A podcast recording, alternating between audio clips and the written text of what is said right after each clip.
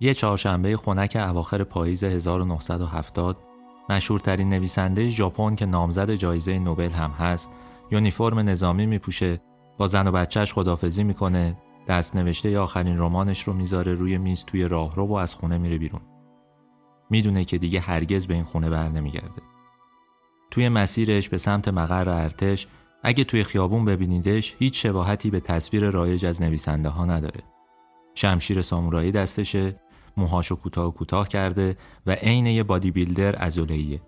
میگن حتی از امپراتورم مشهورتره. همین دو سال پیش لقب جذابترین مرد ژاپن رو گرفته.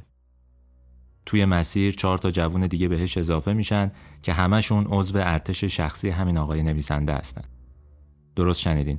این نویسنده چند سالیه که یه ارتش خصوصی را انداخته با صد تا سرباز.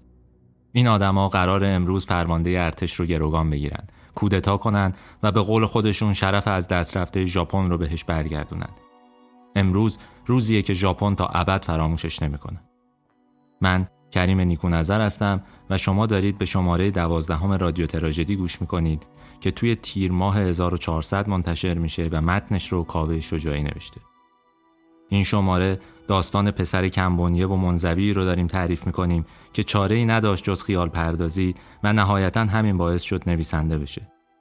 داستان جوون وطن پرست 20 ساله ای که تو روزهای آخر جنگ جهانی دوم ترس بهش غلبه کرد و از سربازی فرار کرد تا زنده بمونه. اما نهایتا تو اوج شهرت و ثروت با یه شمشیر سامورایی علیه نظم موجون قیام کرد. دارم از جوکیم و میشیما حرف می‌زنم. این شماره ما درباره میشیماست. داستانی که بل داستان ژاپن هم هست. کشوری که قنها در برابر فشار خارجی مقاومت کرد بسته و منزوی باقی موند اما بالاخره کم آورد و مجبور شد خودش رو یه جورایی ریستارت کنه. خیلی سریع شد سومین اقتصاد بزرگ دنیا و رفیق گرما و گلستان جهان غرب. اما اگه واقعا کشورها می‌تونن خودشون رو ریست کنن و اون چیزی بشن که می‌خوان چرا میشیم علیه این کشور علیه ژاپن قیام کرد؟ یه نکته مهم من بگم. این شماره رادیو تراژدی مثبت 18 است و یه هشدار با خودش داره. چون توش داریم درباره مرگ و خودکشی و اینجور چیزها حرف می‌زنیم. اگه افسرده هستید اگر از خشونت بدتون میاد از مرگ بدتون میاد لطفا بهش گوش ندید. جون شما مهمتر از یه شماره پادکست.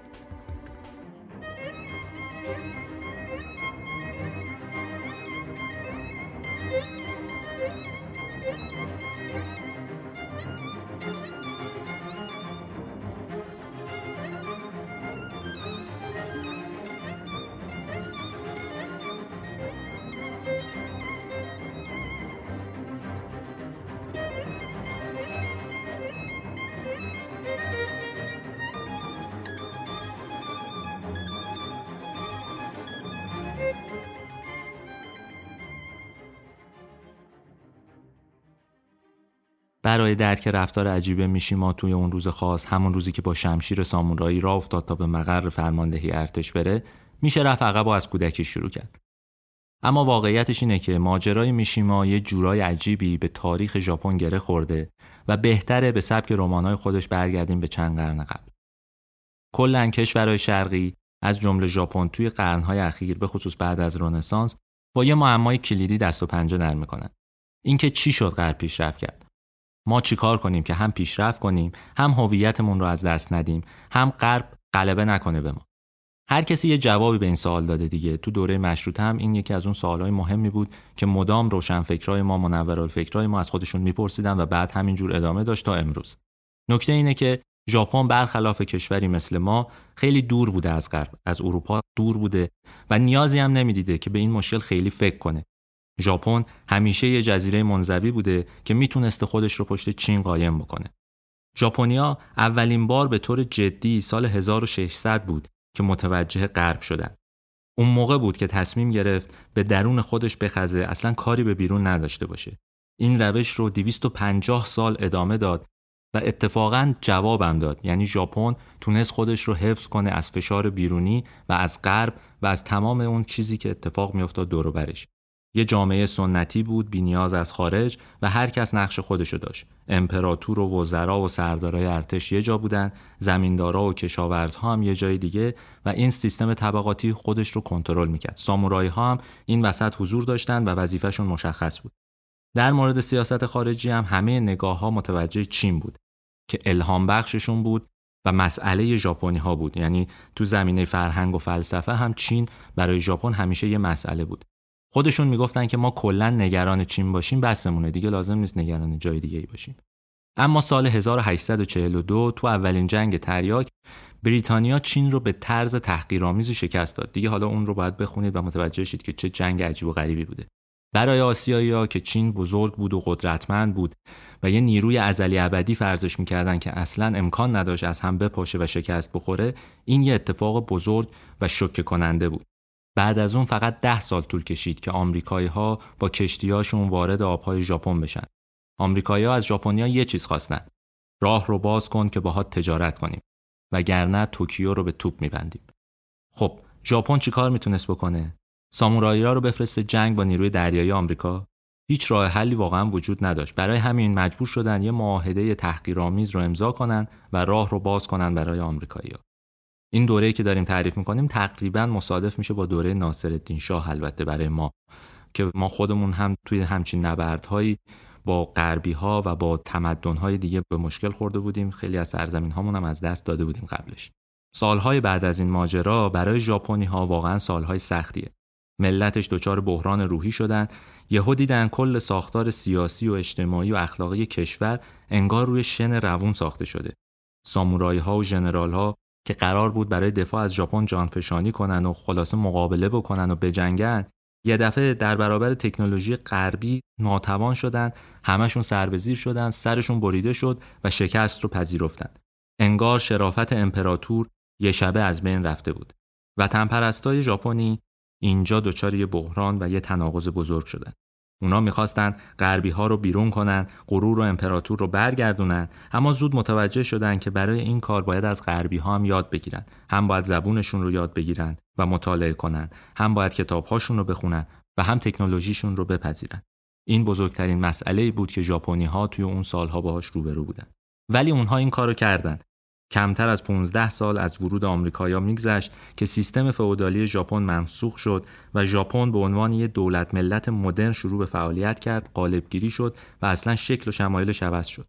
ژاپن واقعا می‌خواست به عنوان یک قدرت با غربی ها رقابت کنه. برای همین ساختارش رو خیلی سریع تغییر داد سعی کرد خودش رو تبدیل بکنه به یک قدرتی شبیه همون قدرت های غربی. اصلاحاتش هم برای همه دردناک بود.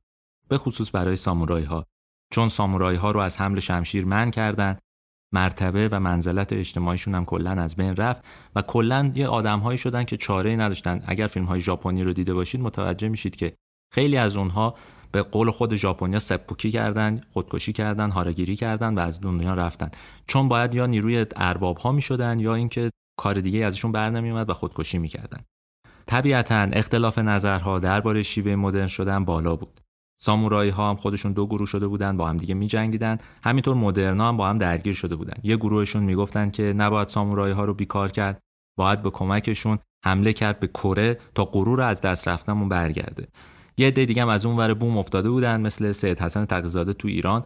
می‌گفتن باید از فرق سر تا نوک پا غربی بشیم و همه چیمون رو تبدیل بکنیم و شبیه بکنیم به غربی ها اینا می‌گفتن ژاپن باید کلا بیخیال زبون ژاپنی بشه بهتره که انگلیسی صحبت کنه حتی خط نوشتاریش رو هم تغییر بده تا نزدیک بشه به اون فرهنگ غرب و از اونها استفاده بکنه. از این گروه چند نفری رو محافظه کارای ژاپنی ترور کردند سال 1868 وقتی امپراتوری میجی به قدرت رسید اعلام کرد هدف اصلیش اصلاحاته. این اصلاحات غربی هم به زور از بالا به پایین با سرعت سرسام‌آور اجرا کرد و کلا احساس هویت ملی از بین رفت. این دوگانگی ژاپنه.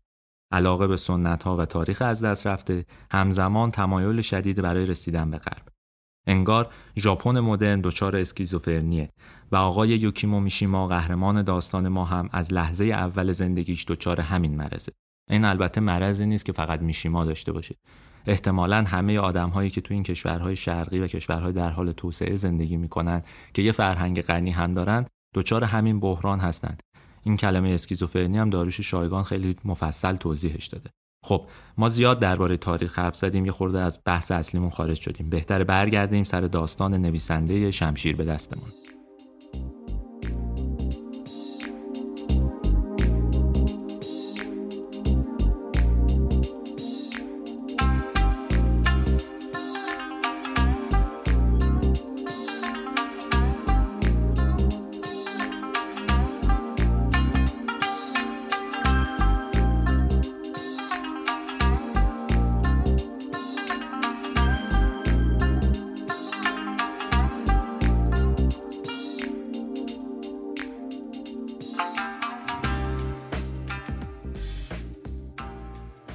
تصورتون از ژاپن اگر همین فیلم های ژاپنی و سریال های ژاپنی باشه احتمالا فکر می‌کنید که خیلی آدم های آرومی هستند خیلی مطیع هستند خیلی با هم با مهربونی برخورد می‌کنن و اینها. ولی ژاپن در خفا یک کشور مردون است.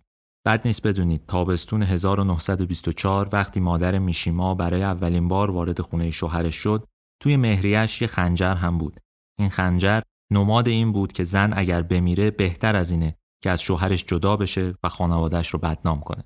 خانواده مادری میشیما از اون خانواده های فرهنگی و با اصالت بودن به قول خودشون که متخصص کنفوسیوس بودن دانش چینی رو خوب میشناختن و قرنها به یه گروه از سامورایی خدمت کرده بودن. خانواده پدری میشیما دو است.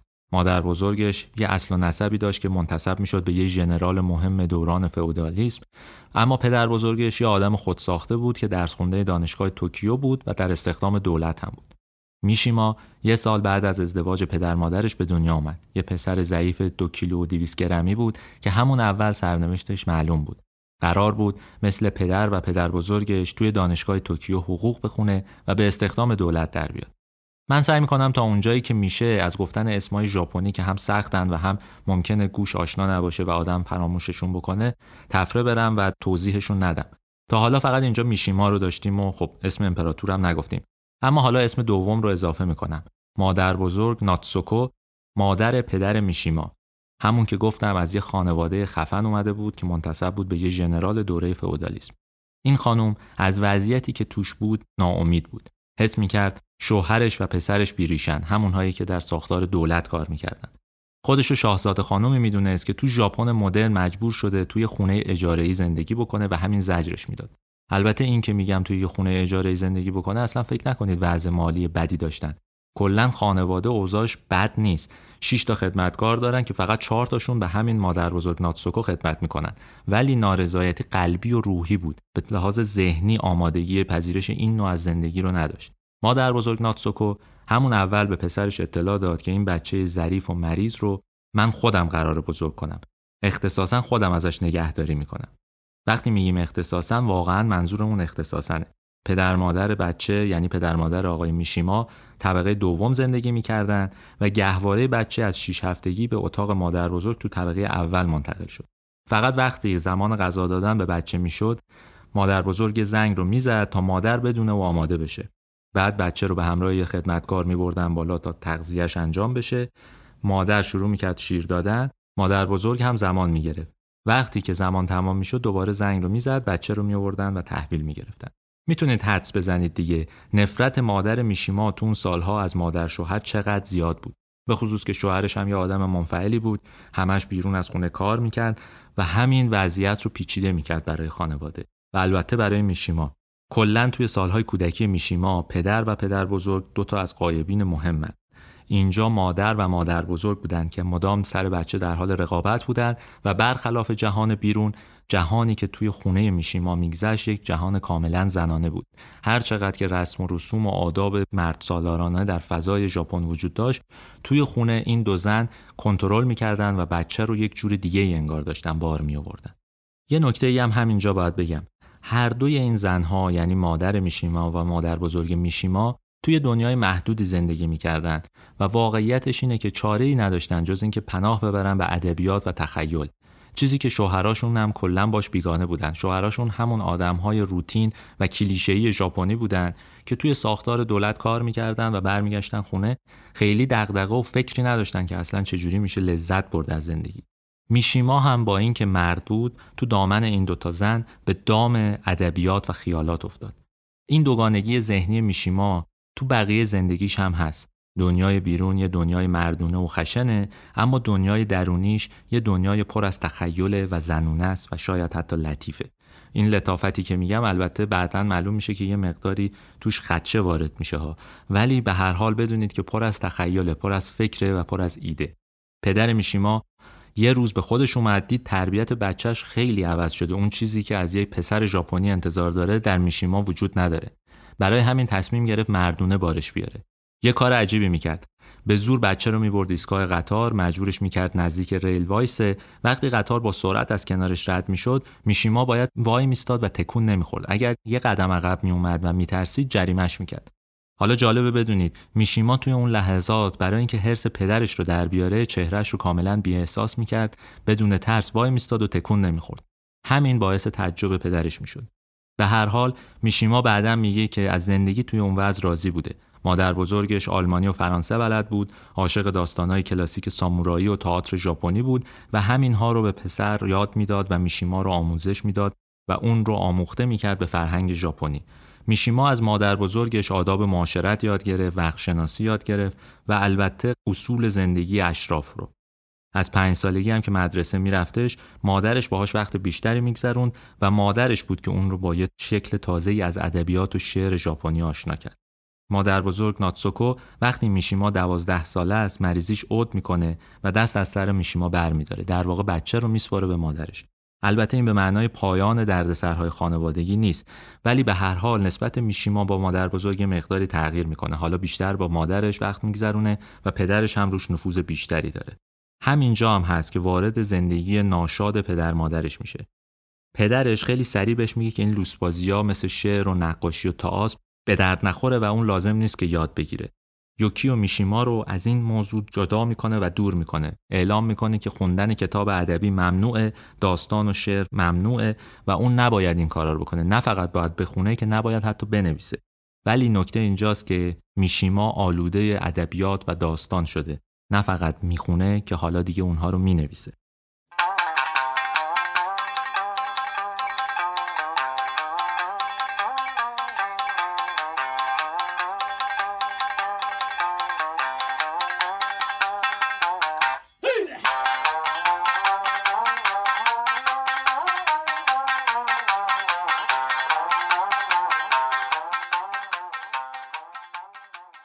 یه اتفاق خوبی اینجا برای میشیما میفته. درست وقتی که این بحران داشت شکل می‌گرفت و جدی می‌شد پدرش ارتقا می‌گیره رئیس اداره جنگلداری ژاپن میشه و این به این معنی بود که سه چهار سالی پدر مجبور بود از توکیو بره و توی اوساکا زندگی کنه ماهی دو سه شب فقط برگرده توکیو. همین باعث میشه که میشیما از دوازده سالگی تا 16 سالگی کاملا به سمت ادبیات بیاد. چه ادبیاتی؟ با اینکه ادبیات ژاپن رو مادر بزرگش بهش آموزش داده بود ولی مادرش که یه مقداری تمایل به سمت غرب داشت اون رو متوجه شعر اروپا و شعر انگلیسی کرده بود. به هر حال شعر به زبان فرانسه می‌خوند. آشنا شده بود ذهنش با شعر غربی. تونسته بود توی این سالها میشیما حدود 500 تا شعر بنویسه و 200 تا هایکو.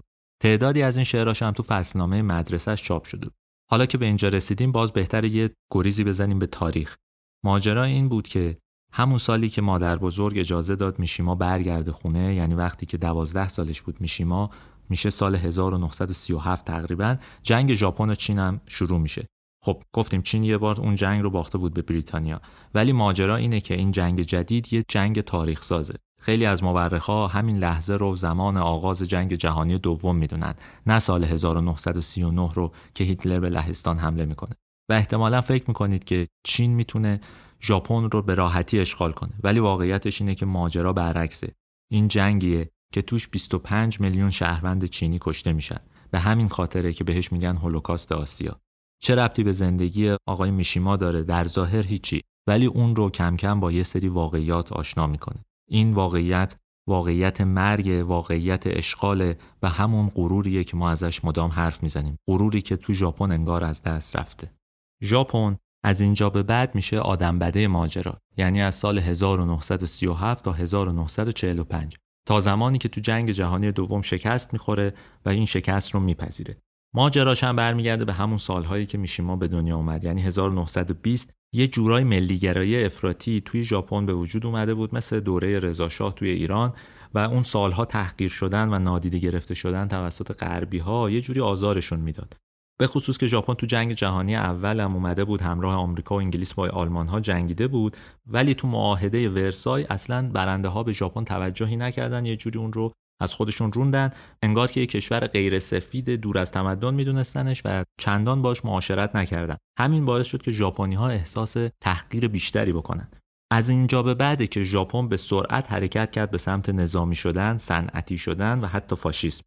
یه روندی رو طی کرد مثل همون روندی که آلمان بعد از جنگ جهانی اول طی کرد. این بود که ژاپن توی جنگ جهانی دوم اضافه شد به آلمان و ایتالیا یعنی به نازی ها و فاشیستا. جنگ اول برای مردم توکیو خیلی اتفاق عجیب و غریبی نبود. یه خبری بود از دوردست. 1937 وقتی جنگ اتفاق افتاد اصلا توی شهرهای چین اتفاق افتاده بود. ژاپنی ها رفته بودن اونجا و اونجا رو اشغال کرده بودن. ولی دو سه سال که گذشت تمام آسیا و تمام جهان درگیر شد. یه دفعه بمباران ها شروع شد. توکیو زیر توپخونه قرار گرفت زیر بمباران قرار گرفت و کارناوالای مرگ را افتاد. هر مرد جوونی توی ژاپن منتظر بود که یه نامه به دستش برسه که توش با جوهر قرمز ازش خواسته بودن بره و در جنگ شرکت کنه. میشیما توی همون سالها یه فانتزی داشت درباره مرگ قهرمانانه و خون و اینجور چیزا. حالا دنیای بیرونش هم با خیالاتش هماهنگ شده بود. گفتیم اهل خیال پردازی بود و اینها البته خورده احساسی بود ولی واقعیتش اینه که هرچی بزرگتر می‌شد این روحیه قهرمانانه و روحیه ملی پرستی درش گسترش پیدا می‌کرد و قدرتمند می‌شد. از دوازده سالگی بود که شروع کرد به نوشتن شعرها و داستانهای حماسی. جالبه که این پسر با یه نمای بیرونی ضعیف و همیشه بیمار چه خیال پردازی های خشن و عجیب غریبی می‌کرده.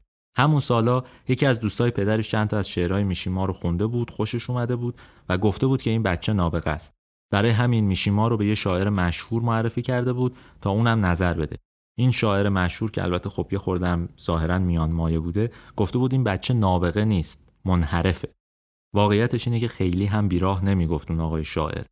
میشیما فرم رو خوب یاد گرفته بود. بلد بود با واژه ها با کلمات خوب بازی بکنه. اینقدر حرفه ای این کار رو انجام می‌داد که به ظاهر به نظر می رسید که شعرش خیلی غنیه. ولی واقعیتش این بود که خیلی کم عمق بود. کاراش سطحی بود و به همین دلیل یه آدمی که یه مقداری با شعر و ادبیات تو ژاپن آشنا بود می‌تونست حدس بزنه که میشیما آدم عمیق و جدی نیست. همین وقت که میشیما حس می‌کنه شعر واقعا فایده نداره و اون تأثیری که می‌خواد و نمی‌ذاره. برای همین میاد سمت داستان نویسی اینایی که دارم میگم مربوط به دوره نوجوانی میشیماست و هنوز میشیمای نویسنده قهار نیست. میشیما هنوز یه پسری حدودا 13 14 15 ساله و داره یاد می‌گیره که بنویسه. توی اون سالها اول تصمیم می‌گیره که یه داستان عاشقانه خفن بنویسه و حتی به جای مثلا یه مثلث عشقی از چهار زل عاشقانه استفاده کنه. ولی واقعیتش اینه داستانهاش هم مثل شعراش عمیق نیستن. به هر حال میشیما یه آدم با تجربه نیست. فقط 14 15 سالشه 16 سالشه و همش هم تو خونه زندگی کرده. خیلی اهل معاشرت با آدمهای بیرون نبوده مریض بوده به همین دلیل خیلی نمی‌تونه داستانهای عمیق بنویسه. ژانویه 1939 یه خبر بد هم به میشیما می‌رسه که تاثیر عمده تو زندگیش داره. مادر بزرگ ناتسوکو از خونریزی معده میمیره و این اولین تجربه مرگ برای میشیماست. میشیما رو با یه واقعیت روبرو می‌کنه که مرگها همیشه نمی‌تونن حماسی باشن. بعضی وقتها می‌تونن دراماتیک باشن و مرگهای ساده می‌تونه تاثیر احساسی عجیب و غریبی هم روش بذاره. شاید همینه که تحریکش می‌کنه بره بیشتر به سمت ادبیات و تخیل. یه معلم پیدا می‌کنه برای داستان نویسی که یه مجله ادبی داره و اتفاقا متون کلاسیک ژاپنی رو هم می‌خونه و بهش علاقه منده کلا تو دهه سی توی ژاپن هرچی دولت به سمت فاشیستی تر شدن و جنگ طلب تر شدن میره حرکت به سمت ادبیات قدیم و رومانتیسیسم هم می‌رفته و نویسنده تو لاک خودشون می‌رفتن. یه جوری بازگشت به گذشته بوده دیگه. میگم احتمالا شبیه همون دوره ایه که رضا پهلوی توی ایران حاکم بوده و بازگشت به گذشته مسئله مهمی بوده. تو ژاپن هم برگشتن به فرهنگ گذشته رجوع به اون و استفاده از المانها و نشانه‌هاش جدی گرفته میشه. میشیما تو همین دوره است که تحت تاثیر همون معلم اولین داستان واقعیش رو می‌نویسه.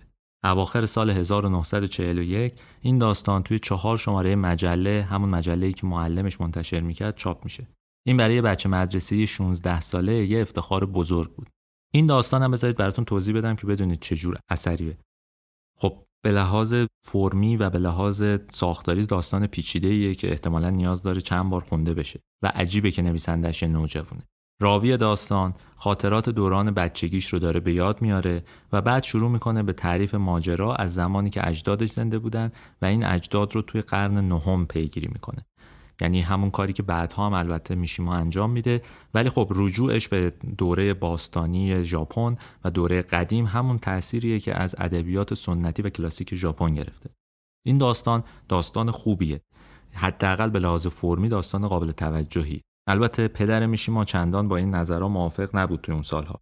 میگفتش که همون سالها پدر میشیما منصوب شده بود به ریاست مهمترین کارخونه زغال سنگ ژاپن و به همین دلیل پدر برمیگرده توکیو. اون همش می‌گفته که نقش تاریخی رو دوش پسر یوکیو باید همون کاری رو انجام بده که خانواده ازش می‌خواد راه پدرش رو ادامه بده راه پدر بزرگش رو ادامه بده و باید دست برداره از ادبیات. باید بره سمت حقوق و تو ساختار دولت کار بکنه. اصرار پدر این بوده و خب گفتیم جامعه ژاپن جامعه سنتی بوده تحت تاثیر فرهنگ مرد سالارانه این پسر هم باید مطیع می شده ولی میشیما خب تبعیت نمی‌کرده. توی همین ایام اتفاقای عجیبی هم میافتاده. مثلا پدرش گهگاه می اومده تو اتاق میشیما هرچی دست نوشته پیدا می‌کرده رو بر می داشته پاره می‌کرده میسوزونده و به همین دلیله که ما خیلی از اون نوشته های میشیما از اون کارهای اولیش رو از دست دادیم و نمی‌دونیم که چی بوده. ولی بد نیست که بدونیم بین سالهای 1942 تا 1944 8 تا رمان کوتاه، سه تا مقاله بلند درباره ادبیات کلاسیک و یه مجموعه شعر از میشیما به جا میمونه. حالا همش هم اگر وجود نداشته باشه یا ترجمه نشده باشه به هر حال بخشیش هست به زبان انگلیسی میشه پیداشون کرد. رابطه پدر و پسر هم تو این دوران محدود شده بود به صحبت درباره سه چیز: انجیل، حشرات، نازیها. اوضاع ژاپن هم توی جنگ اصلا خوب نبود دیگه. می‌دونید هرچی جنگ طول می‌کشید با توجه به جمعیتی که اونا داشتن کمبود سرباز پیدا می‌کردن. از دسامبر 1943 سن سربازی رو ژاپنیا آوردن پایین رسوندن به 19 سال ولی بازم نیرو کم بود. خود میشیما هم دیگه منتظر بود هر لحظه اون نامه با خط قرمز به دستش برسه و مجبور شه که بره بجنگه. توی اون سالها یعنی سال 1943 44 میشیما آماده می‌شد که اولین مجموعه آثارش رو هم منتشر بکنه. ولی خب ترس از اینکه اعزام بشه به جبهه هم درش وجود داشت. اینکه میگیم ترس به هر حال ترس ذاتیه و ترس طبیعیه. ولی خب اون دلش هم می‌خواست که بره و به جنگه یک رویکرد متناقض درون خود میشیما هم وجود داشت. اینجا سمت پدر میشیما و دولتی بودنش به داد میشیما رسید. میشیما رو برداشتن بردن پیش یه دکتر تا به خاطر ضعف معاف از رزمش کنه و حداقل به جبهه ارسال نشه. روند معاینه و امتحانم برای میشیما یه روند ظاهرا تحقیرآمیز بود. و پزشکش توی اون برگه نوشت که این فرد بسیار ضعیفه.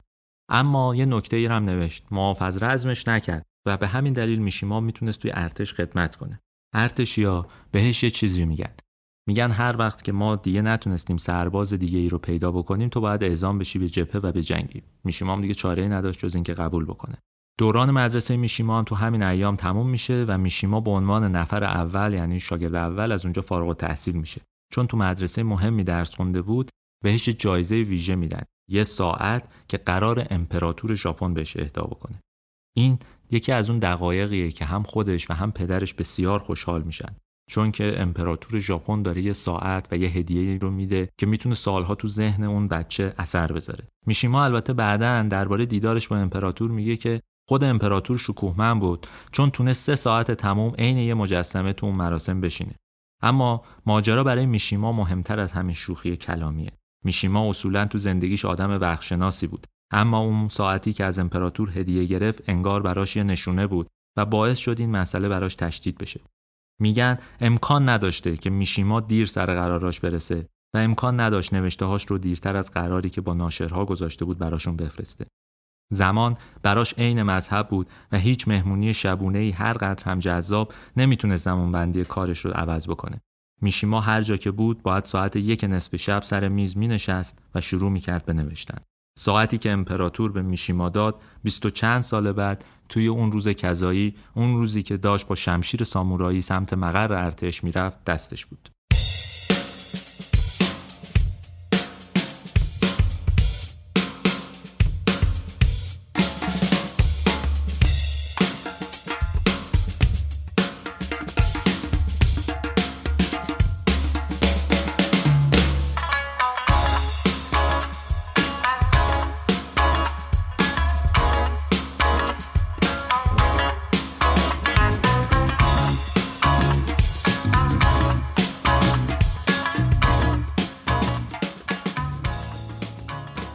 ژاپن مهمترین قدمی که یه نفری برای اینکه تبدیل بشه به یه مدیر بلندپایه توی دولت اینه که بره به دانشکده حقوق توکیو. میشیما هم تو اکتبر 1944 همین کارو کرد. و اما کلا کلاسا دو هفته بیشتر دووم نیاورد و ارتش که کمبود نیرو داشت دانشجوها رو اعزام کرد به یه انبار نیروی دریایی تو حومه توکیو. از اینجا به بعد تا پایان جنگ میشیما یا داره توی کشتی سازی کار می‌کنه یا کارخونه هواپیماسازی. البته این بینش یکی دو تا شغل دیگه هم داره ولی اصلش اینه که توی همین دوتا کارخونه مشغول به کاره و بیشتر از همیشه وقتش رو اونجا میگذرونه. همزمان یه کتاب میشیما هم چاپ شد. توی اون دوران کاغذها سهمیه بندی بود میشیما تونسته بود از طریق آشنای پدر بزرگش برای چاپ کتاب کمک بگیره و کاغذ پیدا کنه و کتاب رو چاپ کنه. جشن انتشار کتابم توی رستوران مشهور تو توکیو برگزار شده بود. ظاهرا پنجره ها رو از ترس حمله هوایی پوشونده بودن. فضا هم کاملا افسرده بود. پدره هم که هنوز خیلی مخالف فعالیت های ادبی بود بعد از اینکه یکی دو تا بطری ساکه خورده بود گفته بود ایراد نداره به هر حال هممون زود میمیریم. توکیو دیگه اصلا شهر امنی هم نیست واقعا.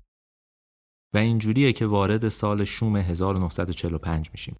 بمبارونا شدیدتر شده بودن و تو ژانویه میشیما اعزام میشه به یه استان دیگه تا بره توی همون کارخونه هواپیما سازی که گفتم کار کنه. هواپیماها ولی یه فرق اساسی دارن. هدفشون کامیکازه است. کامیکازه چیه؟ عملیات انتحاری خلبانای ژاپنی. وقتی ناوگان دریایی آمریکا به سمت ژاپن میاد خلبانای ژاپنی سوار هواپیماهای کوچیکی می‌شدند که پر بود از مواد منفجره. بعد با این هواپیماها میکوبیدن به ناوها و کشتیهای آمریکایی. کلمه کامیکازه هم تو زبان ژاپنی به معنای باد شدیدیه که با قدرت خداوند میرزه این کامیکازه یکی از اون کارهای شگفتانگیز و عجیب ژاپنی ها توی جنگ کاری نیست که هر کسی برای کشورش انجام بده. یه جور خودکشی کردنه. به هر حال اونا کسایی که هاراگیری می‌کردن و با اون فرهنگ آشنا بودن. این نوع از شهادت رو هم برای خودشون دلپذیر می‌دونستن. یک ماه بعد از ورودش به این کارخونه است که نامه اعزام میشیما به جنگ میاد. اون می‌دونه که مرگش حتمیه اما خب فکر می‌کنه که کتابش چاپ شده. حالا اگه بمیره به هر حال یه مرگ قهرمانانه داره. خیلی هم براش بد نبوده. این. میشیما که زار و ضعیف بوده روزی که قرار بود میشیما بره و برگشت رو بگیره نامه اعزامش رو بگیره همراه پدرش را میفته سمت پادگان. توی مسیر چون به هر حال از یک شهری بعد به یه شهر دیگه می‌رفته به شدت سرما می‌خوره. میشیما رو مستقیم می‌برن پیش پزشک پادگان و اون پزشک اشتباه تشخیص میده و فکر می‌کنه که میشیما به شدت بدحاله و ریهاش نابود شده. بنابراین تو گواهی که می‌نویسه اشاره می‌کنه که این پسر ریهاش نابوده مریضی خطرناکی داره و اگه بره جایی که جمعیت هست بقیه رو هم به کشتن میده. میشیما هم هیچی نمیگه سکوت می‌کنه و به همین دلیله که برش میگردونن و از پادگان بیرونش می‌کنن. از اینجا به بعد رو بذارید از زبون پدر میشیما تعریف کنیم. کسی که این خاطره رو تعریف کرده. میگه که آسمان به طرز سرگیجه آوری بلند و درخشان شد. وقتی از دروازه گذشتیم دست میشیما را گرفتم و شروع کردم به دویدن. و چه دویدنی؟ نمی‌دانم چقدر دویدیم اما طولانی بود و در تمام مسیر سرم را برمیگرداندم و منتظر سربازی بودم که دنبالمان بدود و فریاد بزند. همش اشتباه بوده تبریک فرزندتان پذیرفته شد. همکلاسی های میشیما همشون اعزام شدن به جبهه جنگ تو فیلیپین و حتی یه نفر از اونها هم زنده برنگشت. میشیما با یه گواهی تقلبی با یه اشتباه پزشکی تونست جون سالم به در ببره. اما اون روزها زنده موندن کلا سخت بود. هواپیماهای آمریکایی روزانه توکیو رو بمبارون می‌کردن و می‌گفتن که هر روز توی هر منطقه از ژاپن حدود هزار نفر کشته میشن. اونقدر جسد این اونور افتاده بود که دولت دستور داده بود همه سگها رو بکشن تا اجساد رو نخورن.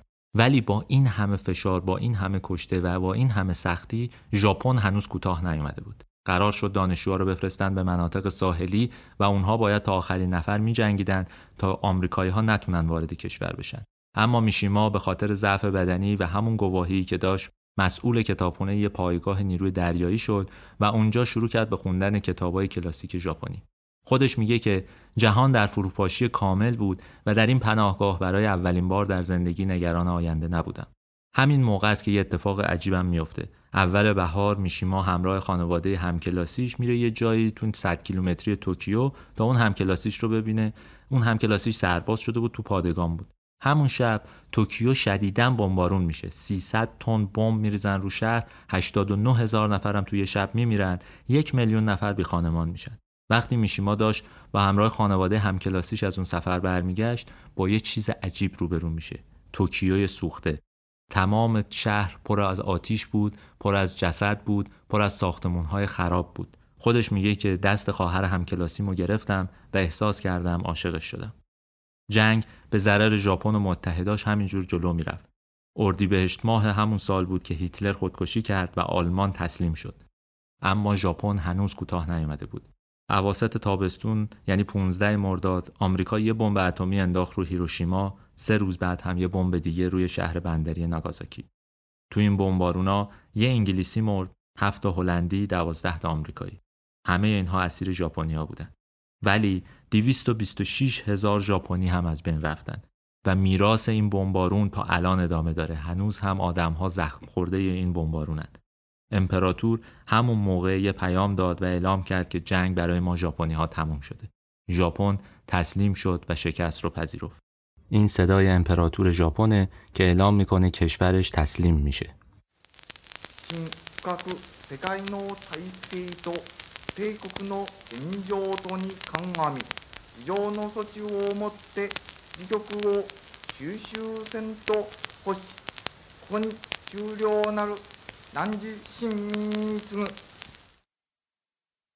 پدر میشیما هم که خانوادهش جون سالم به در برده بود از جنگ اعلام کرد که از الان به بعد عصر فرهنگ شروع میشه. دیگه ژاپن نمی‌تونه سرش رو بلند کنه و نیروی نظامی اونجوری داشته باشه و قدرتمند باشه.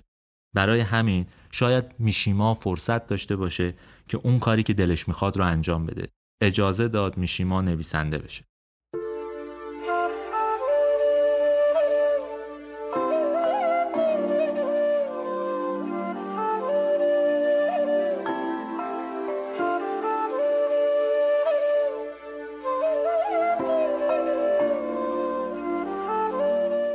پایان جنگ برای ژاپنی ها یعنی اشغال کشورشون به دست آمریکایی ها به جز ضررهای جسمی و روحی که تو این جنگ دیدن آسیب هایی که دیدن و ثمرش همین جور نسل به نسل ادامه پیدا کرد اتفاقای دیگه هم افتاد. آمریکایی ها ارتش ژاپن پلیس مخفی وزارت پروپاگاندا شورای سانسور همه اینها رو تعطیل کردند کلی زندانی سیاسی هم آزاد شدن و به نظر میسید کشور در یک وضع بهتری قرار گرفته.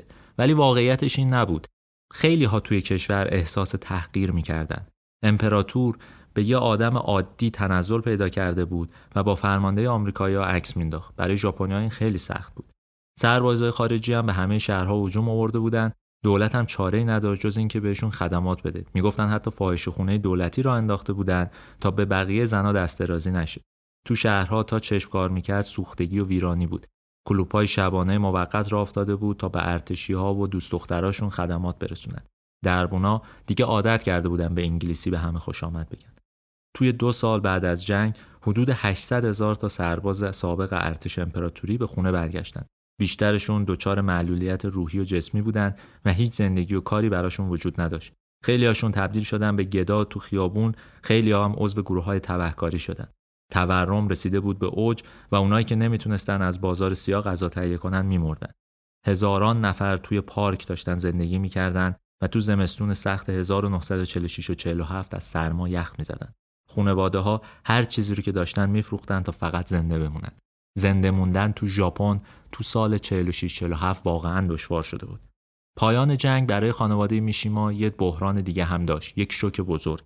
خواهر 17 ساله میشیما که داشت با همراه همکلاسیش به پاکسازی شهر کمک می‌کرد از یه چاه آلوده آب خورد تیفوس گرفت چند روز بعدم توی بیمارستان نیمه ویرون بدون امکانات مرد. همین مرگ هم دوباره اون رو با یک بحران تازه روبرو کرد. بحران که میگم به هر حال تجربه مرگ دوستاش و همراهاش رو دیده بود. ولی آدم وقتی نزدیکان خودش اطرافیان خودش میمیرن یک شوک تازه و یک شوک بزرگتر رو حس می‌کنه. این وسط یه اتفاق دیگه هم تو ادبیات ژاپن افتاده بود. یه سری نویسنده پا گرفته بودن که نگاه رمانتیک به گذشته ژاپن رو نداشتن و ضد جنگ بودن. کلی مجله ادبی منتشر می‌شد و میشیما نمی‌دونست چیکار کنه. اون هنوز به مرگ قهرمانانه و سنت های ژاپنی احترام میذاشت. مردم ولی نسبت به این جور قهرمان بازی ها و پایبندی به ارزش های کلاسیک حس خوبی نداشتن و ازش بیزار شده بودند. چند ماهی داستانهای میشیما رو هیچ جا چاپ نمی‌کرد. و اون وقتی می‌دید که این مشکل براش به وجود اومده و دچار بحران نمی‌تونه داستانهاش رو چاپ بکنه دنبال یه راهنما گشت تا زمین نخوره. اینجا مجبورم دوباره یه اسم ژاپنی رو بگم. سومین اسم ژاپنیه. یاسوناری کاواباتا نویسنده جا افتاده ژاپنی که هم به ارزش‌های کلاسیک پایبند بود و گفته بود اصلا دوست نداره تو ژاپن بعد از جنگ زندگی بکنه که ترجیح می‌داد درباره ایده ژاپنی زیبایی بنویسه. یعنی فقط از کوهستان‌ها، رودها و مناظر. که دیگه وجود خارجی هم نداشتن. میشیما سعی کرد به زور وارد حلقه ادبی بشه که حول کاواباتا شکل گرفته بود. صبحها می‌رفت دانشگاه همون دانشگاه حقوق و تو ذهنش وانمود می‌کرد که این درسای حقوق متنهای ادبیه. همزمان آماده می‌شد برای آزمون استخدامی دولت تو تابستون 1947. غروبا و شبا هم میشست و داستانهاشو مینوشت. میشیما توی اون آزمون استخدامی دولت قبول شد و همین آزمون بود که باعث شد یک شغل خوب پیدا بکنه تو وزارت دارایی و درآمد خوبی هم به دست بیاره. اون زمان میشیما شده بود ناناور اصلی خانواده چون پدرش بعد از جنگ شغلهاشو از دست داده بود به خصوص به خاطر تغییراتی که توی ژاپن اتفاق افتاده بود و حالا میشیما بود و خرج خانواده رو می‌داد. برنامه زندگی میشیما هم تغییر کرد. هر شب تا ساعت سه صبح مینوشت هشت و نیم صبح می‌رفت وزارت خونه اونجا مجله وزارتخونه رو edit می‌کرد برای مقامات متن سخنرانی مینوشت ولی واقعیتش اینه که متنهاش انگار به درد نمی‌خورد چون خیلی زیادی شفاف و صریح بودن تو نه ماهی که تو وزارتخونه بود نه تا داستان منتشر کرد و کتاب سوم مجموع داستانهاش هم آماده انتشار شد. ولی بالاخره ساعت 8 صبح یه روز بارونی تو سپتامبر 1948 سرنوشت کاری میشیما عوض شد. اون روز میشیما خسته از دیرخوابی ها خودشو به ایستگاه قطار شیبویا رسوند که بره اداره. اون اونقدر خسته بود که پرت شد پایین و مردم اومدن کمکش که نرن زیر قطار. بعد با لباسای گلی برگشت خونه و کل ماجرا رو برای پدرش تعریف کرد. پدرش که اخیرا یه دختر از دست داده بود و نمی‌خواست پسرش هم از دست بده پذیرفت که پسرش به درد کارمندی دولت نمی‌خوره. یه جمله بهش گفت. گفت استعفا بده و رمان نویس شو. اما مطمئن باش که بهترین رمان نویس ژاپن میشی. میشیما فروتنانه جواب داد حتما من بهترین نویسنده ژاپن میشم و همون روز استعفا داد میشیما توی محول کاواباتا با یه نویسنده عجیب و خیلی مشهور دیدار کرد. اوسامو دازای دازای یه زندگی کاملا عجیب و بیآبرویی داشته به یه نوعی. هم اعتیاد داشته هم چند بار اقدام به خودکشی کرده بود که یه بارش همراه دوست دخترش بود باعث مرگ اون دختره شده بود. داستانهای دازای تو ژانر اعترافی بود که تو ژاپن خیلی ژانر محبوبی بود. ترسی نداشت از اینکه خودش رو مسخره کنه آقای دازای. میشیما از دازای بدش میومد. اما بعدها اعتراف کرد که ازش بدم میومد. چون اون بخشی از زندگیش رو رو می‌کرد که من داشتم آمدانه مخفی می‌کردم. احتمالا به خاطر آشنایی با دازایه که میشیما دو ماه بعد از استعفا به ناشرش میگه داره رمان زندگی نامه ایش رو می‌نویسه و اسمش قرار بشه اعترافات یک نقاب. کلا ژاپنیا تو تاریخ ملت خودداری و به سختی احساساتشون رو بروز میدن. به همین خاطر هم ژانر اعترافی ژانری که اواخر قرن 19 هم وارد ادبیات ژاپن میشه و اونجا تبدیل میشه به یک ژانر اصلی. آقای دازای این رو استفاده می‌کرد انگار که آقای میشیما هم تحت تاثیر دازای بود که داشت وارد این نوع از نوشتن می‌شد. نوشتن این کتاب 6 ماه طول کشید. راوی داستان زندگی خودش و خانوادهش رو تعریف می‌کنه. داستان پسر ضعیف با یه تمایلات جنسی متناقض و میل شدید به مرگ و خشونت. داستان این رمان قصه پسریه که نقاب می‌زنه رو خود واقعیش تا جامعه بپذیرتش. این کتاب نه میفروشه نه کسی نقدی روش می‌نویسه. اما آخر اون سال وقتی روزنامه یومیوری لیست بهترین کتابای سال رو منتشر می‌کنه از نه تا نویسنده مهم ژاپن 6 تاشون اعترافات یک نقاب رو انتخاب می‌کنن میشیما یه شبه تبدیل میشه به امید ادبیات ژاپن توی دهه 1950 توی این دوران میشیما از شهرت یه شبش استفاده می‌کنه و خودشو تبدیل می‌کنه به یه نویسنده خیلی محبوب. حالا دو جور کتاب می‌نویسه. هم کتابای جدی و ادبی هم داستانهای عاشقانه پرفروش که تو مجلات مثلا زنانه پاورقی بودن و منتشر می شدن. ژاپن هم از 1950 به این طرف کم کم دشواری های وحشتناک بعد جنگ رو پشت سر می‌ذاره. برنامه دولت برای بازسازی اقتصاد ژاپن اینه تبدیل شدن به یه صادر کننده ارزون قیمت تو مقیاس بالا. سال 1950 وقتی جنگ کره اتفاق میفته ژاپن هم به یه رونقی می‌رسه. غربیا میان طرف کره جنوبی، چین و شوروی میرن طرف کره شمالی و همین باعث میشه که آمریکایی ها هم بپذیرن ژاپن یه جورهایی به ارتش نیاز داره که بتونن ازش استفاده کنن. البته اسم این ارتش ارتش نیست. اسمش رو می‌ذارن نیروی دفاع از خود. سال 1951 نخست وزیر ژاپن معاهده صلح سان فرانسیسکو رو با 48 کشور غربی امضا می‌کنه. جنگ سرد که شروع میشه، ژاپن دیگه اون دشمن کله خراب سابق نیست. یه متحد مهم بلوک غرب با یه اقتصاد کوچولوی در حال رونق تو همین دور است که میشیما هم با کمک پاورقی هاش اولین خونش رو می‌خره. دستش باز میشه پولدار میشه و می‌تونه زندگی خوبی رو برای خودش راه بندازه. میگن هر شب چند ساعتی دستگرمی داستانهای سرگرم کننده مینوشت بعد تازه میشه سر داستانهای ادبیش که نوشتن هر جملش کلی طول میکشیده. پدر میشیما وقتی اعترافات یک نقاب رو که پر بود از اعتراف درباره خانوادهش می‌خونه میگه که اینا چرندیات بی ربطه. اما کم کم معلوم شده بود که این چرندیات خوب میفروشند و بالاخره پذیرفته بود که پسرش نویسنده است و یه نویسنده که می‌تونه ازش پول در بیاد. میشیما سال 1951 تصمیم می‌گیره با پولی که درآورده بره دور اروپا رو بگرده و تفریح کنه. همان توی اون سالا ترک ژاپن تقریبا غیر ممکن بود. باید ژاپنی ها از آمریکایی ها اجازه می‌گرفتن چون اصلا پاسپورت هم نداشتن ظاهرا. یکی از دوستاش که روزنامه نگار بود کمک می‌کنه میشیما مجوز سفر می‌گیره و با یک کشتی لوکس آمریکایی راه میفته و حرکت می‌کنه برای این سفر بزرگش. توی همین کشتیه که دچار یه تحول عظیم روحی هم میشه. خودش میگه هرچی به هوایی نزدیک می‌شدیم خورشید قوی تر می‌شد و من مثل آدمی بودم که از غار تاریک بیرون اومده و خورشید رو برای اولین بار کشف کرده. یه روز موقع حمام آفتاب به این فکر کردم که باید خودم رو نوسازی کنم. چه چیزی در من زیادی بود و چه چیزی کم داشتم؟ اون چیزی که زیاد داشتم مطمئنا حساسیت شدید عاطفی بود و اون چیزی که کم داشتم نوعی موجودیت جسمانی. تو این سفر طولانی یونان آفتابی و هنر کلاسیکش هم تاثیر زیادی روش می‌ذاره. خودش گفته یونان نفرت از خود و تنهاییمو درمان کرد و یه حس نیچوار اراده به قدرت و سلامت رو برام به ارمغان آورد. بنابراین میشیما وقتی برگشت به ژاپن شروع کرد به بدنسازی و گفت دیگه نمی‌خواد تبدیل به یه نویسنده پیر شکننده بشه. بعد با الهام از یونان باستان یا عاشقانه نوشت به اسم آوای امواج که توی سه ماه به چاپ هفتادم رسید. البته کتابی که می‌خونید حس می‌کنید این میشیمای واقعی نیست. خود میشیما هم از محبوبیت شدید کتابش ترسیده بود واقعا. توی کتاب یه خوشبینی هست یه نرمال بودن و سلامتی موج می‌زنه و یه چیزی وجود داره یه حسی وجود داره که اون ژاپن امیدوار پس از جنگ یعنی چیزی رو نیاز داشت و می‌خواست. به همین دلیل هم اینقدر میفروشه و اینقدر مورد توجه قرار می‌گیره. ولی این واقعیت خود میشیما نیست. میشیما اینقدر آدم خوشبینی نیست. میشیما تو سی سالگی دیگه اون آدم نحیف و خجالتی هم نیست. مجموعه آثار شیش چاپ شده تو اوج شهرت اگه ببینیدش انگار یکی از اون جوانای خوشتیپ به فیلم های فلینی رو می‌بینید که داره مثلا با وسپا توی روم میچرخه. موهاش کوتاه عینک آفتابی می‌زنه تیشرت اسپورت یقه باز میپوشه با گردنبند کفش نکتیز رسانه ها مدام دارن باش مصاحبه می‌کنن.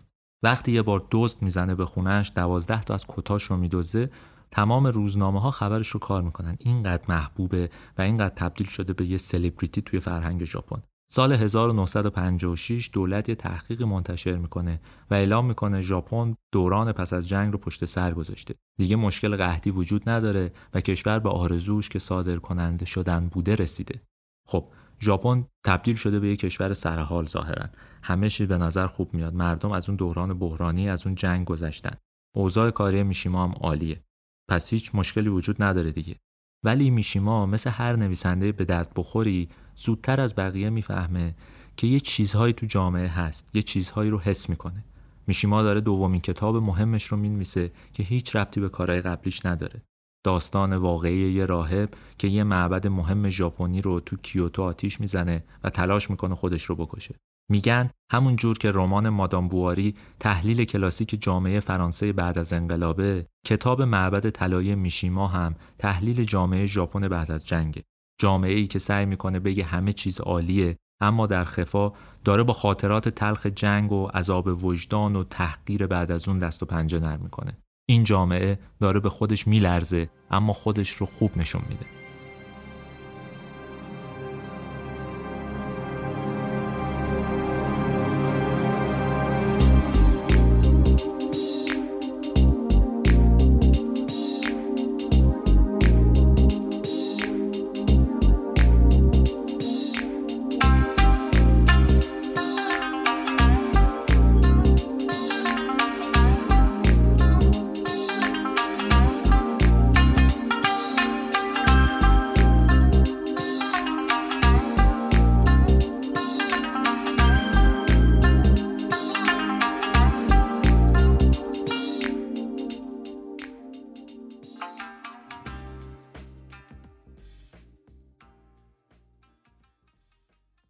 سال 1959 میشیما یه رمان مهم دیگه هم می‌نویسه به اسم خانه کیوکو. داستان تجربه آزادی پس از جنگ جهانی بعد از سرخوردگی از نظمی بیروح بعدی که توی ژاپن وجود داشته. نظمی که اصلا توجهی به تحقیر اشغال به دست آمریکایی ها نداره. این داستان اونقدر تلخ و پوچه که وقتی میخونیدش میگید که برای میشیما یه اتفاق بدی تو اون سال افتاد یعنی سال 1958 59 خب واقعا یه اتفاقی برای میشیما افتاده نمی‌دونیم بده یا نه. میشیما اون سال ازدواج کرده. اون سال چه اتفاقی افتاد؟ بعد از یه دوره کوتاه درد و بیماری معلوم شد که مادر میشیما یه تومور تو گردنش داره و دکترها گفتن که چهار ماه بیشتر زنده نیست. میشیما تصمیم گرفت برای رضایت مادرش تن به یه ازدواج سنتی بده. خودش توی مقاله‌ای به اسم ازدواج سنتی من به این موضوع اشاره کرده. یه تیکش گوش بدین ببینین نویسنده مشهور ژاپن چجوری درباره ازدواج حرف می‌زنه. نوشته که دنبال کسی بودم که در سن ازدواج باشد. بدون کوچکترین علاقه به ادبیات که از کار خانه خوشش بیاید. مهربان و آرام باشد. احساسات زنانه داشته باشد و از پدر و مادرم مراقبت کند. زنی که حتی موقع پوشیدن کفش پاشندار کوتاهتر از من باشد. کسی که هیچ وقت در کارم دخالت نکند. خانه را در یک نظمی نگه دارد و با این کار به طور غیر مستقیم از من حمایت کند. اینها جمله هایی که میشیما درباره زن دلخواهش نوشته.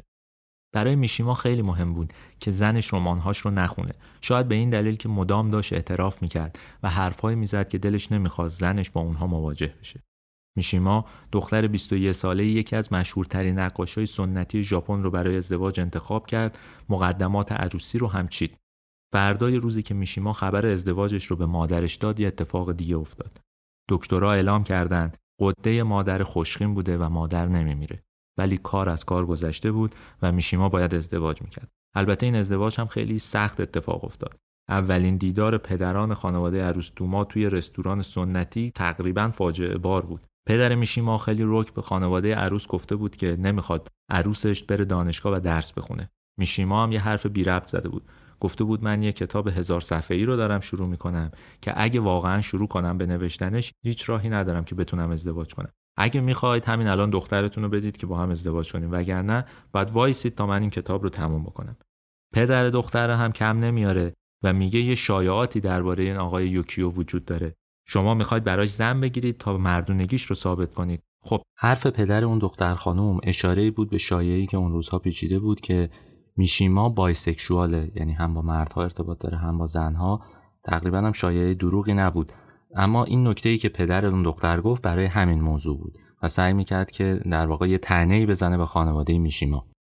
اما این حرفها و این دعواها در نهایت به هیچی ختم نشد جز ازدواج. چهار روز بعد از اون میشیما و پدرش پول سنتی مهریه رو دادن و اون زوج رسما نامزد شده. یک سال بعد هم دختر میشیما به دنیا اومد سه سال بعد از اون هم پسر میشیما. بنابراین ازدواج از نظر سنتی و غریزی درست عمل کرده بود. ولی حس میشیما به زندگی مشترک تو کتاب خانه کیوکو یه چیز دیگه است. یه جای کتاب نوشته خودش می‌دونست در آینده نزدیک همه چیز خراب میشه. پس چرا با اون دختر ازدواج کرد؟ و واقعا هم قرار بود همه چیز خراب بشه ها. انگار یه جوری خودش پیشبینی اون وضع رو می‌کرد. خب ما از کتاب معبد طلایی حرف زدیم.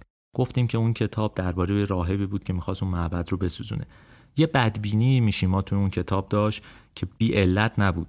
از بهار و تابستون 1960 ژاپن وارد فصل تنش‌ها و اعتراضای زیادی شد. نکته این بود که فرمانده نظامی آمریکا تو ژاپن تو سال 1952 تصمیم گرفته بود کنترل ژاپن رو بده دست ژاپنی ها اما یه معاهده نظامی امضا کرده بود با ژاپنی ها تا پایگاه های نظامی آمریکا رو خالی نکنن اونجا. حالا تو سال 1960 زمان تمدید این معاهده بود دانشجوها چپا به شدت مخالفش بودند. تظاهرات اونا البته فایده ای نداشت. دولت وارد یه بازی خطرناک شده بود اومده بود به باندای تبهکار تو توکیو و حدود 20 هزار یاکوزا توی اون منطقه و توی اون شهر پول داده بود هلیکوپتر داده بود کامیون و مقر و غذا داده بود تا اونا چپا رو تو خیابون سرکوب کنن. معاهده هم واقعا تصویب شد. ولی خب کشور دستخوش هزار جور اتفاق شد. هم درگیر تروریسم شد هم خشونت های کور شد. مثلا حمله شد به نخست وزیر که جون سالم به در برد بعد یه پسر 17 ساله رئیس حزب سوسیالیست رو موقع سخنرانی کشت. انگار قول چراغ خشونت سیاسی اومده بود بیرون دنبال قربانی میگشت. به همین خاطر شاید که کتاب بعدی میشیما سیاسی تر از قبلی است. برخلاف خانه کیوکو که هم خوب میفروشه هم منتقدا خوششون اومده و بهش روی خوش نشون دادن این یکی یه فاجعه تمام ایاره چرا؟ کتاب درباره یه سیاستمدار مسن سابقه که با یه زن خودساخته چلو چند ساله کارآفرین آشنا میشه و بعد به کمک اون زن برای فرمانداری توکیو نامزد میشه. زن مجبور میشه رستورانش رو بفروشه، خرج تبلیغات انتخابات کنه، اما مرد برنده نمیشه و میباسه. خب تا اینجای ماجرا اتفاقی نیفتاده ولی نکتهش اینجاست میشیما داستان رو از زندگی وزیر خارجه اسبق ژاپن یکی از قدرتمندترین سیاستمدارای محافظه کار این کشور نوشته و هر کسی می‌تونه به راحتی این شباهت ها رو ببینه. این سیاستمدار سال 61 از میشیما به خاطر نقض حریم خصوصی شکایت می‌کنه. دادگاه و ماجراهاش تا سال 66 طول می‌کشه و حدود 800 هزار ین میشیما رو جریمه می‌کنه دادگاه. بعدا وقتی اون سیاستمدار میمیره میشیما با خانوادهش به تفاهم می‌رسه با خانواده اون سیاستمدار و کتاب بدون کلمه سانسور هم منتشر میشه و دیگه اون جریمه ها هم پرداخت نمیشه. ولی این اتفاق یک باستاب بیرونی بد داره براش. در حالی که همه فکر می‌کردن میشیما می‌تونه جایزه نوبل رو ببره این ماجراها این اتفاقات و این هواشی به ضررش تموم میشه.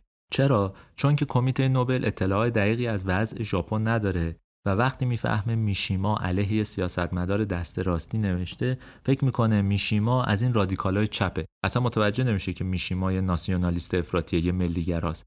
توی جنگ سرد هم اونا ترجیح میدن جایزه رو بدن به یه نویسنده‌ای که کمتر جنجالیه. یعنی کی؟ یعنی همون آقای کاواباتا. میگن وقتی میشیما خبر نوبل کاواباتا رو میشنوه میگه که رفت تا ده سال دیگه تایبه ژاپنی نوبل بدن. خب میشیما که فکر می‌کرد نوبل می‌بره اینجا شانسش رو از دست میده. سال 1960 ژاپن هی سیاسی تر میشه میشیما هم سیاسی تر حالا میشیما یه داستان کوتاه می‌نویسه درباره یه واقعه تاریخی که تا آخر عمر دست از سرش بر نمیداره. اسم این داستان چیه وطن پرستی ماجراش هم کاملا واقعیه. به یه واقعه ای توی 21 فوریه 1936 اشاره داره. چیه اون واقعه؟ توی اون روز خاص 21 افسر جوون امپراتوری ژاپن و 1500 تا سرباز علیه دولت فاسد اون زمان قیام می‌کنن و چند تا مقام دولتی رو می‌کشن و چند تا وزارتخونه رو اشغال می‌کنن. اینجا ما با یه نوع انقلاب غیر عادی طرفیم. این جوونا قدرت رو برای خودشون نمی‌خوان. اونها از فساد، بیتوجهی به ارتش، فقر و فرهنگ مبتزل به تنگ اومدن. خودشون رو فرزندان اعلی حضرت می‌دونن و اعتقاد دارن با این کار دارن وفاداریشون رو به امپراتور ثابت می‌کنن. خب واکنش امپراتور چی بود به این ماجرا؟ امپراتور قاطی می‌کنه و خب اینم شاید یه مقداری طبیعیه. تمام سیاستمداراشو کشتن ارتش قیام کرده و داره کارهایی می‌کنه که نامعموله. به درخواست افسرایی که قیام کردن توجهی نمی‌کنه و حتی اجازه نمیده که اونها به شیوه سامورایی خودکشی کنن و به قول خودشون با افتخار بمیرن. همه رو میفرسته جلوی جوخه تیر. اما میشیما از نوشتن این داستان یه هدف دیگر رو دنبال می‌کنه. یه ایده داره که ژاپن برای اینکه از هم نپاشه نیاز داره به امپراتور.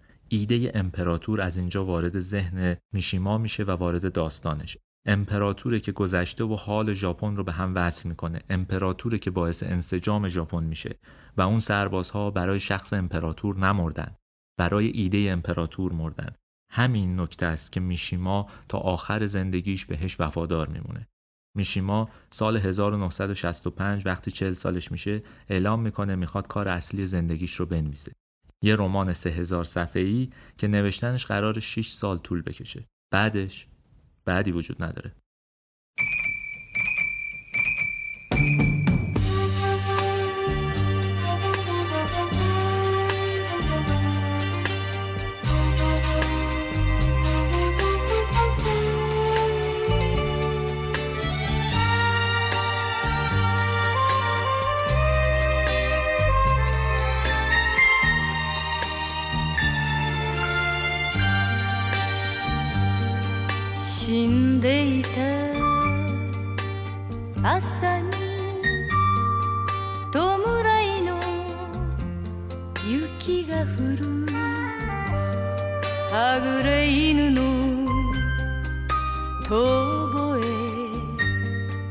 下駄の。音きし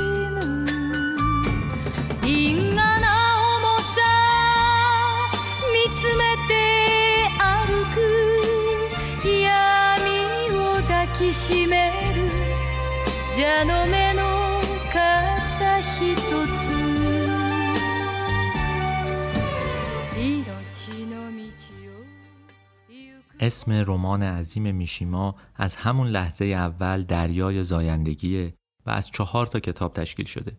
خوندن دریای زایندگی واقعا تجربه عجیبیه. کتاب 60 سال رو شامل میشه از 1912 تا 1975 با انتشار هر جلد روایت 20 سال میپره جلو و هر بار متوجه میشیم قهرمان داستان در واقع قهرمان کتاب قبلیه که این بار تناسخ پیدا کرده. سرنوشت قهرمان های هر چهار کتاب هم یکسانه. مرگ در اوج جوونی توی 20 سالگی. ما از لحظه شروع ماجرای سه تا کتاب اول رو می‌دونست اما چهارمی رو واقعا نمی‌دونست چه اتفاقی براش میفته. ذهنش نسبت بهش کاملا سفید بود. هر دفعه دربارش یه چیزی می‌گفت. فقط می‌دونست که کتاب اول تا سوم تو گذشته میگذرن چهارمی قراره تو آینده بگذره یه بار به دوستش میگه که قصه من تو اعتراضات ضد توافق امنیتی با آمریکا تو 1970 میگذره که من توش با شمشیری توی دست میمیرم دوستش می‌پرسه توی کتاب؟ میشیما میگه نه توی واقعیت. میشیما این وسط یه سری کارهای دیگه هم می‌کرد. مثلا سال 1967 بیتلا میرن توکیو تا یه کنسرت بذارن. میشیما از طرف یه مجله میره تا نقد بنویسه. نقدی که میشیما می نویسه نقد واقعا شگفت انگیزیه خود میشیما نوشته که من از جیغ و ویغ دخترای طرفدار بیتلز گیت شدم و کلا تجربه خسته کننده و ضعیفی بوده. میگه که این مسابقه بوکسی که ماه پیش تو همین سالن دیده بوده خیلی بهتر از کنسرت بیتلا بوده. یه کار دیگه هم میشیما اینجا می‌کنه که کار قابل توجهیه. شیش هفته آموزش نظامی می‌بینه و کم کم یه گروه دانشجو و کارآموز رو دور خودش جمع می‌کنه. یه گروهی را میندازن به اسم گارد ملی ژاپن. میگه هدف این گروه که در واقع اسم ارتش رو روش می‌ذاره هدف این ارتش دفاع از تاریخ و سنن ژاپن در برابر اشغال غیر مستقیمه پاییز 1968 میشیما دانشجوهاش رو که حالا شدن 100 نفر رو می‌بره اردوگاه آموزشی نزدیک کوه فیجی. به یه دوستش میگه هدف نهاییش اینه که یه ارتش واقعا مردمی برای امپراتور تأسیس کنه. ایده امپراتور یادتونه دیگه. این ادامه همون ایده است. نیرویی برای اینکه بتونه امپراتور ژاپن رو حفظ کنه یا در واقع امپراتوری ژاپن رو حفظ کنه. به هر حال سال 1968 اعتراضات جهانی دانشجو تو همه جا راه افتاده. علیه جنگ ویتنام توی اروپا و آمریکا قوقاس به هر حال و همه چی به هم ریخته. توی ژاپن هرچی دانشجوها چپگراتر میشن هرچی جامعه ژاپنی بیخیالتر میشه مرفهتر میشه میشیما سنتیتر میشه. اصلا به اون سمت نمیره. کاملا یه آدم سنتی میشه. یه مقاله اون موقع می نویسه به اسم تئوری دفاع فرهنگی و میگه امپراتور نماد غرور ملی و فرهنگ و تاریخ ژاپنه و ارتش باید بهش پاسخگو باشه. کم کم هم چپا هم راستا از میشیما فاصله می‌گیرن و یه اصطلاح دربارش به کار می‌برن. میگن اون متفکر خطرناکیه. نکته اینجاست که بیشتر مردم هم از اعتراضات ضد پایگاه های آمریکایی حمایت نمی‌کنن.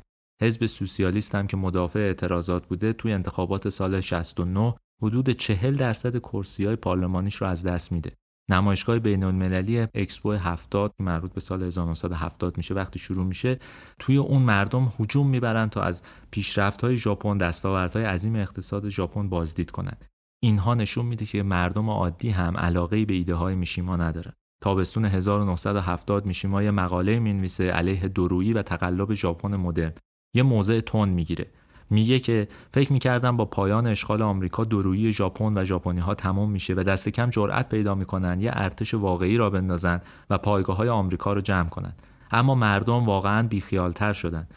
یک ماه بعد از این یه منتقد یه مقاله می‌نویسه درباره میشیما که به یک نکته درست اشاره می‌کنه. میگه میشیما به سرعت داره به یه نقطه می‌رسه که یا در بحران سیاسی میمیره یا یهو زبونشو در میاره و میگه من دارم شوخی می‌کنم. میشیما وقتی این مقاله رو می‌خونه میگه که وقت خوندنش سرما تا عمق وجودم نفوذ کرد. انگار حقیقت رو فهمیده بود اون نویسنده. ولی واقعیتش این بود که هیچ شوخی در کار نبود. میشیما هیچ وقت قرار نبود زبونش رو در بیاره و بگه من داشتم شوخی می‌کردم. میشیما داشت با چهار نفر دیگه از اعضای ارتشش برنامه یک کودتا رو میریخت. قرار بود اول برای ارتش سخنرانی کنه و بعد با سربازا برن برای اشغال پارلمان و بازگردوندن قدرت به امپراتور. میشیما همون موقع گفت که احتمالا یه نفرم از ارتش بهمون نمیپیونده اما ارزشش رو داره. برای اینکه به اینجا برسه میشیما شروع کرد به خدافزی اول به دوستای قدیمیش تلفن کرد ازشون بدون برانگیختن شک خدافزی کرد. کپی رایت اعتراف یک نقاب رو که هنوز سالی صد هزار نسخه میفروخت رو به مادرش واگذار کرد تا خیالش از بابت اون راحت بشه. از چند روز قبل قرار 11 صبح 25 نوامبر رو با فرمانده ارتش fix کرد تا بره به ملاقاتش. شب آخر ساعت ده پیش پدر مادرش رفت اما مجبور شد با پدرش منتظر بشینن تا مادرش که رفته بود عروسی برگرده مادرش موقع خدافزی میگه تو نیاز داری به استراحت بعد از این همه کار واقعا خسته شدی و پدرش قرقر می‌کنه که میشیما زیاد سیگار می‌کشه و برای سلامتیش مضره. میشیما به اتاق کارش برمیگرده دستنویس نهایی جلد چهارم کتابش رو که اسمش رو گذاشته زوال فرشته منظم می‌کنه و از خدمتکار می‌خواد هشت صبح بیدارش کنه. روی میزش هم یه یادداشت می‌ذاره. زندگی انسانی محدوده اما من می‌خوام تا ابد زندگی کنم. رویدادهای صبح بعد برای ژاپنی ها مثل یک کابوس میمونه. سر ساعت 11 صبح میشیما با سربازاش وارد دفتر فرمانده ارتش میشن. بعد از یه صحبت کوتاه ژنرال رو گروگان می‌گیرن دست و پا و دهنش رو میبندن و همونجا نگرش میدارن ورودی اتاق رو کور می‌کنن میشیما پیشونی بند مشهور هفت جانم فدای وطن رو میبنده به سرش و با شمشیرش توی بالکن حاضر میشه تا سربازا جمع بشن خبرنگارا هم می‌رسن هلیکوپترهای تلویزیون هم از اون بالا میان و شروع می‌کنن به فیلم برداری اینقدر ماجرا عجیبه که پلیس تو گزارش های اولیش میگه که یه مست داره ادای میشیما رو در میاره و فرمانده ارتش رو گروگان گرفته. نزدیک به هزار تا سرباز اون پایین جمع میشن و میشیما براشون سخنرانی می‌کنه. میشیما چی میگه به سربازا؟ میگه که شماها روح ساموراییتون رو از دست دادید و تبدیل شدید به سربازای آمریکا. میگه اگه ارتش بلند نشه و در دفاع از شرف ژاپن و امپراتور قیام نکنه ژاپن روز به روز مرده و تو خالی تر میشه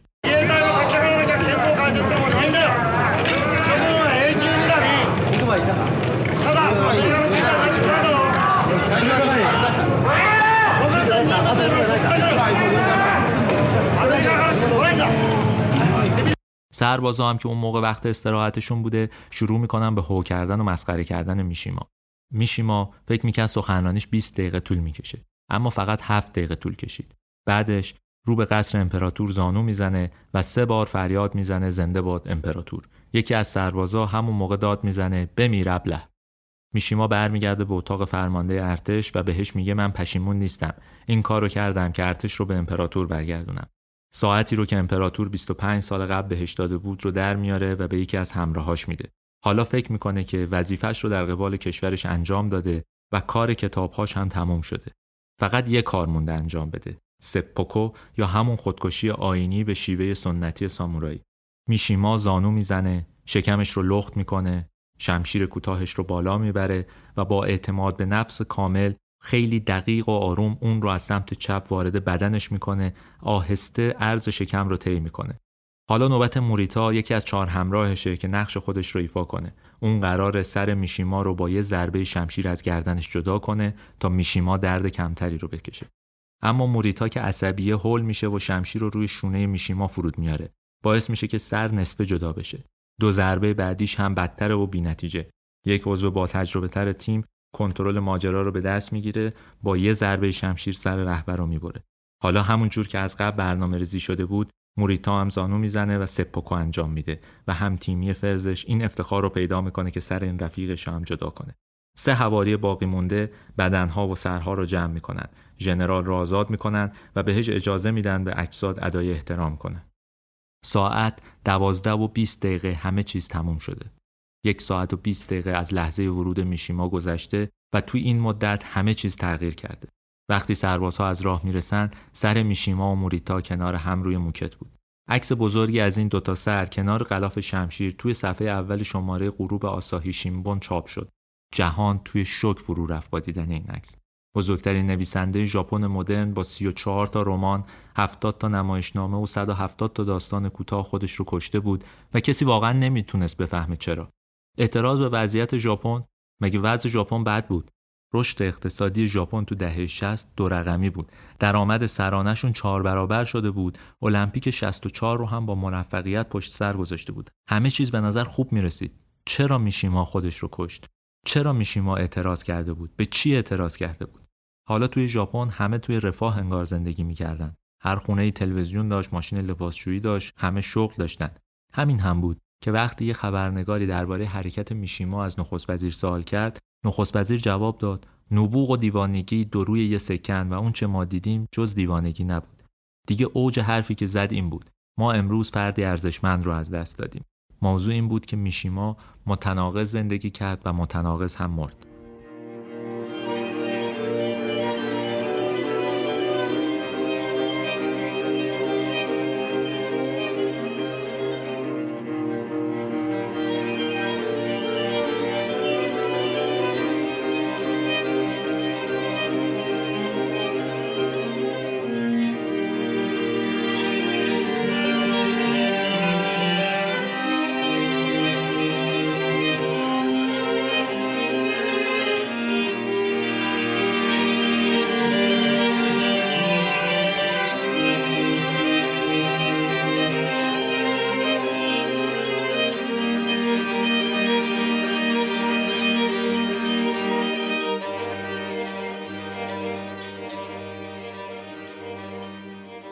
ولی واقعا تاثیر میشیما قرار نبود با مرگش کم بشه یا از بین بره.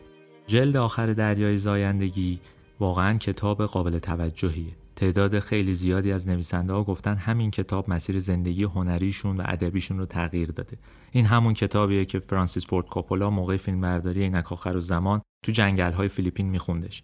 کسایی که میشیما رو از نزدیک دیدن بعد از مرگش هم از تاثیرش خلاص نشدن. زندگی نام نویس ژاپنیش گفته 200 شب پشت سر هم کابوس میشیما رو می‌دیده. زندگی نام نویس انگلیسیش هم می‌گفت خواب دیده میشیما اومده انگلیس و اون مجبور شده با کلنگ میشیما رو بکشه. روز مرگ میشیما برای نسل بعد از جنگ ژاپن تبدیل شد به مهمترین خاطره عمومی چیزی مثل ترور جان اف کندی برای آمریکایی‌ها. میشیما تا اواخر دهه 80 مهمترین نویسنده ژاپنی باقی موند از اواسط دهه 90 این مسئله شروع به تغییر کرد. خب آدمایی مثل موراکامی اومدن اونجا و جایگزین میشیما شدن. موراکامی یه چهره که جهان از نویسنده ژاپنی می‌شناسه. ولی بذارید یه چیزی رو بگم درباره موراکامی که شاید براتون جالب باشه. رمان تعقیب گوسفند وحشی درست با روز خودکشی میشیما شروع میشه. این شاید به این معنا باشه که ژاپن موراکامی درست با روز مرگ میشیما آغاز میشه. موراکامی هیچ وسواسی نسبت به فرهنگ ژاپن، ارتش، مرگ، امپراتور و اینجور چیزا نداره. مثلا موراکامی سال 1949 به دنیا اومده. همون سالی که اعترافات یک نقاب منتشر شده و خب ضربه روحی جنگ و شوک اشغال کشور به دست آمریکایی‌ها و اینا رو خب تجربه نکرده اونقدر.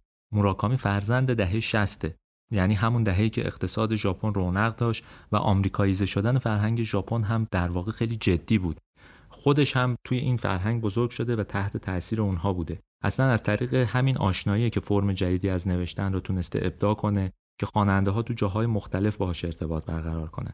موسیقی مورد علاقه موراکامی مثلا جزه که یه ژانر آمریکاییه ورزش مورد علاقهش بیسباله که خب تو انگلیس ابداع شده. به آثار موراکامی میگن ترانس کالچرال برای یک فرهنگ خاص و مشخصه. اصلا نمی‌تونی با اطمینان بگی که این ژاپنیه. همینم باعث میشه که کتاباش جاهای مختلف خونده بشن. اما اگه فکر می‌کنید با ظهور عصر موراکامی ژاپن از دوگانگی سنتی مدرن خلاص شده بهتر یه نگاه به فهرست کتابای پرفروش ژاپنی بندازید کتابایی که دنبال قطع رابطه با آمریکا، بازگشت به راه و رسم سامورایی و زندگی گذشتگان هستند، دارن تو ژاپن میلیونی میفروشن. داستان ماجراجویی های سامورایی ها جزو محبوب ترین داستان ها به حساب میان توی ژاپن فعلی. خود میشیما کجای این داستان وایساده میشیما حالا شبیه پیشگوییه که این روزهای ژاپن رو پیش بینی کرده بود. میشیما می‌گفت زمانی که دوران رشد اقتصادی ژاپن به پایان برسه همون روزیه که دردسر ژاپن هم شروع میشه. خب این اتفاق افتاده؟ بله واقعا. این روند از سال 1991 شروع شد. از 1991 تا سال 2001 ژاپن رشد اقتصادیش فقط یک درصد بود. به همین خاطرم به اون دهه اسم دهه از دست رفته رو دادن. از 2001 تا 2011 هم وضع همین جوری بود و بعد از 2011 تا همین امسال هم سومین دهه از دست رفته ژاپن بوده. ژاپن با اینکه چهارمین اقتصاد بزرگ دنیاست و خب واقعا هم پیشرفته است، هر کاری می‌کنه نمی‌تونه از این رکود خلاص بشه. مشکلای دیگه هم داره. هنوزم کشور مردونه ژاپن قوانین ارث به نفع مرداست اکثر زنای شاغل شغل پاره وقت دارن حقوق و مزایاشون پایینتر از مرداست و همین جوریه که باعث شده یک سوم زنای مجرد تو ژاپن فقیر به حساب بیان و شاید به خاطر همینه که اصلا بالای 300 هزار تا سخت جنین تو ژاپن داریم. اونم تو کشوری که از سال 2014 به این طرف هی جمعیتش داره کم میشه. پارسال جمعیت ژاپن 126 میلیون نفر بود امسال 125 میلیون نفر و احتمالش هست که تا سی سال دیگه جمعیت ژاپن به 97 میلیون برسه. ژاپن پیرترین کشور دنیاست. روزی 70 نفر تو ژاپن خودکشی می‌کنن که برای کشور توسعه یافته واقعا آمار بالاییه. مثلا آمار ژاپن سه برابر انگلیسه. هنوزم حدود 54 هزار نظامی آمریکایی تو ژاپن مستقرن و اعتراضای گاه و بیگاه دانشجو هم هیچ نتیجه نداده. میشیما تو زوال فرشته آخرین اثری که شب مرگش تکمیلش کرد ما رو وارد جهانی از چشماندازهای مدام در حال تغییر از دریا می‌کنه. صفحه پشت صفحه توصیف دریا و آسمونه. گاهی ابری، گاهی صاف. گاهی آروم گاهی باد میوزه قایقها گاهی اون پشت می جنبن و ناپدید میشن و برای مدت طولانی دریا مظهر کائنات خالیه ورای زمان توهی از هر گونه زندگی انسانی این هنرنمای غریب ادبی شاید فقط از عهده نویسنده بر بیاد که شهرت عظیم و البته ناامیدی ویران کننده ای رو تجربه کرده. بادهای تاریخ بهش خورده و تناقضای بزرگ وجودی داشته. اون توانایی نادری داشت که فقط در اختیار بزرگترین نویسنده ها و هنرمنداست. اینکه بتونی یه چیز بی ربط رو توصیف کنی اما از طریق همون همه چی رو شهر بدی.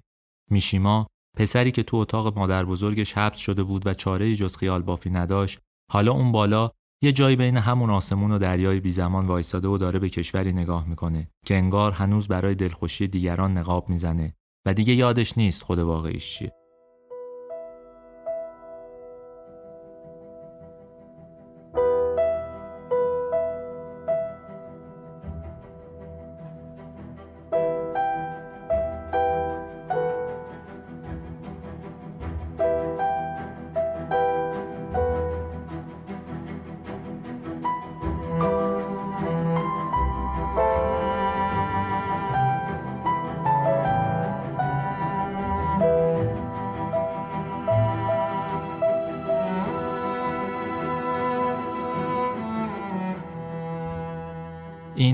دوازدهمین شماره پادکست رادیو تراژدیه که من کریم نیکونظر اون رو اجرا کردم.